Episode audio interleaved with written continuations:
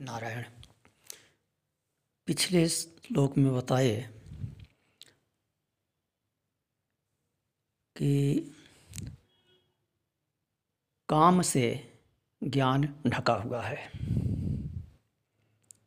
ज्ञान सबके पास है, किंतु वह कामनाओं से, इच्छाओं से ढका हुआ है। जिसने अपनी इच्छाओं पर नियंत्रण कर लिया, उसका ज्ञान प्रकट हो जाता है। और जो इच्छाओं के अधीन है, उसका ज्ञान ढका हुआ ही रहता है। इसलिए ज्ञान की प्राप्ति के लिए, ज्ञान के प्राकट्य के लिए कामनाओं का नाश होना आवश्यक है। यह जो काम है, यह ज्ञान का शत्रु है। यह आत्मा का शत्रु है, जीव का शत्रु है। तो इस शत्रु का विनाश कैसे करें? इसकी पहचान कैसे करें? इसको कैसे खोजें? शत्रु को मारने के लिए शत्रु की पहचान आवश्यक है और शत्रु का पता आवश्यक है।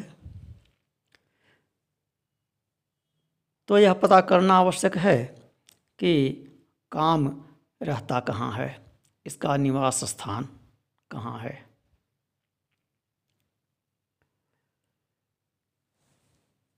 इसका अधिष्ठान क्या है? तो चालीसवें श्लोक में बताते हैं, इंद्रियाण मनोबुद्धि रस्याधिष्ठान मुच्यते एतैर्विमोहयत्येष ज्ञानमावृत्य देहिनम। तस्मात्त्वमिन्द्रियाण्यादौ नियम्य भरतर्षभ, पापमानं प्रजिहेनं ज्ञानविज्ञाननाशनम्।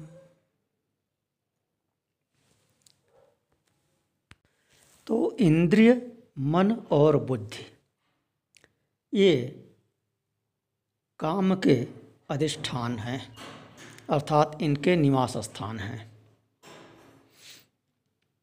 इन्हीं के द्वारा यह ज्ञान को ढका रहता है और इन्हीं के द्वारा जीव को मोहित कर देता है और इन्हीं के द्वारा इस शरीर की सभी क्रियाएँ संपन्न होती हैं।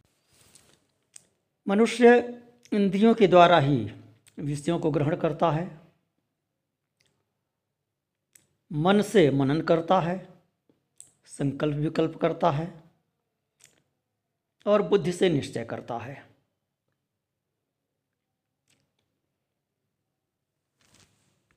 यही तीनों। ज्ञान को ढककर, अर्थात विचार शक्ति को शिथिल करके अथवा समाप्त करके जीव को मोहित कर देते हैं। इस प्रकार ज्ञान के आवरक रूप से जीव का शत्रु काम है।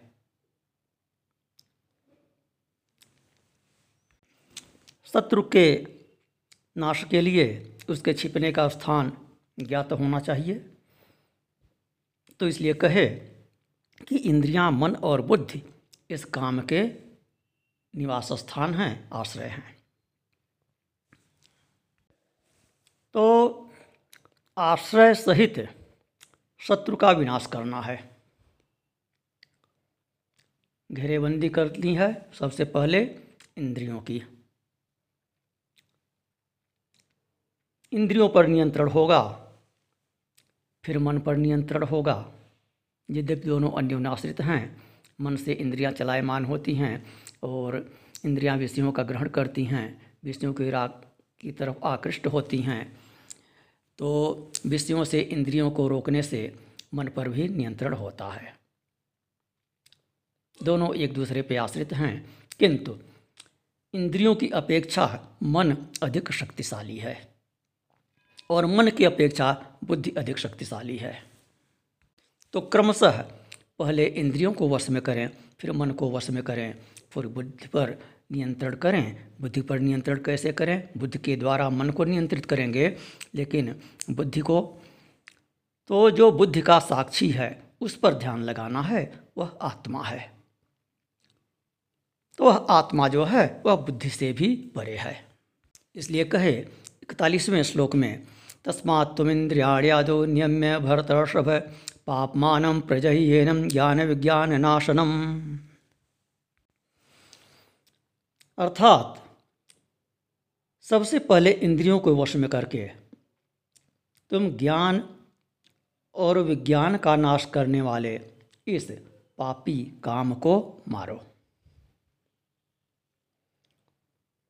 ज्ञान विज्ञान दोनों शब्दों का प्रयोग क्यों किए? ज्ञान से तात्पर्य है शास्त्र ज्ञान से। और विज्ञान से तात्पर्य है अनुभवाश्रित ज्ञान से। शास्त्र को अनुभव की कसौटी पर कसने के उपरांत जो ज्ञान होता है, वह विज्ञान है। और शास्त्र का ज्ञान ज्ञान है। तो यह जो काम है, यह ज्ञान और विज्ञान का नाश करने वाला है।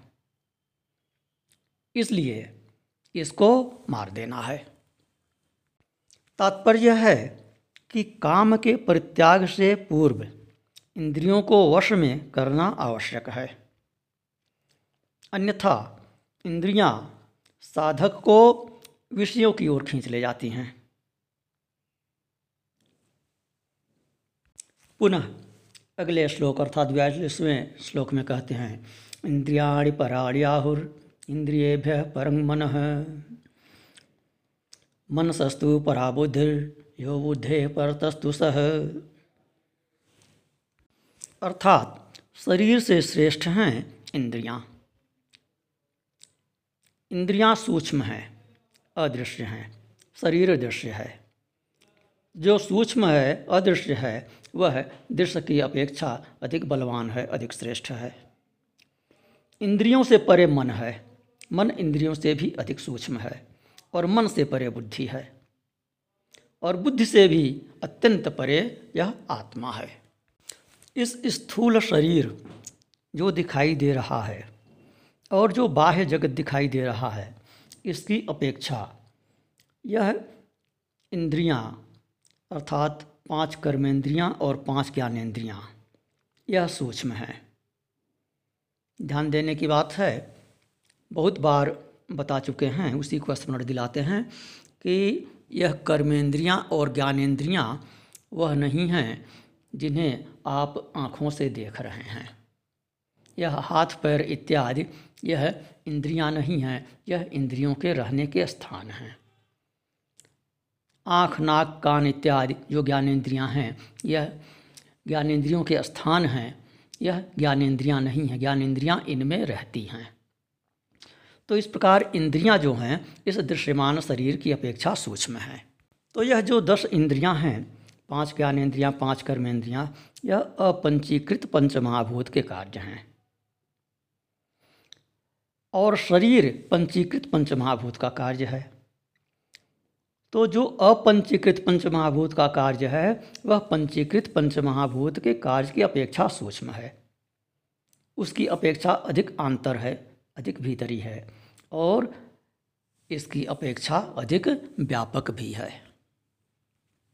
इसलिए अब इस अध्याय के तैतालीसवें श्लोक में, जो इस अध्याय का अंतिम श्लोक है, कहते हैं, एवं बुद्धे परम बुद्ध्वा संस्तभ्यात्मात्मना जय शत्रु महाबाहो कामरूपम दुरासदम।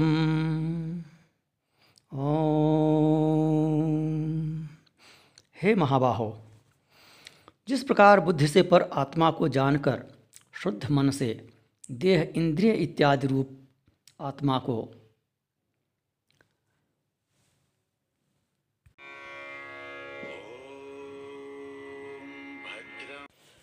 तो कहते हैं कि अपने स्वरूप उस आत्मा को बुद्धि से परे जानकर और मन को आत्मा में लीन करके, स्थित करके, इस काम रूपी दुर्जय शत्रु को मार डालो।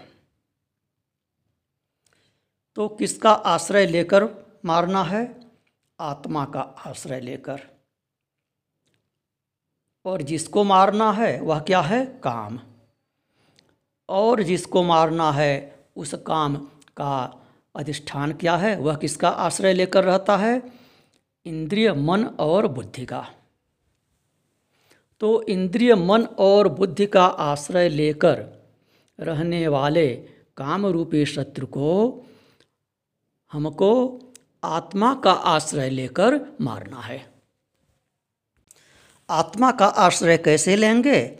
इसके लिए आत्मचिंतन आवश्यक है, आत्माभ्यास आवश्यक है, ब्रह्माभ्यास आवश्यक है। यह आत्मा ही ब्रह्म है। आत्मा का अभ्यास करना, आत्मा का चिंतन करना ही ब्रह्म का अभ्यास करना, ब्रह्म का चिंतन करना है।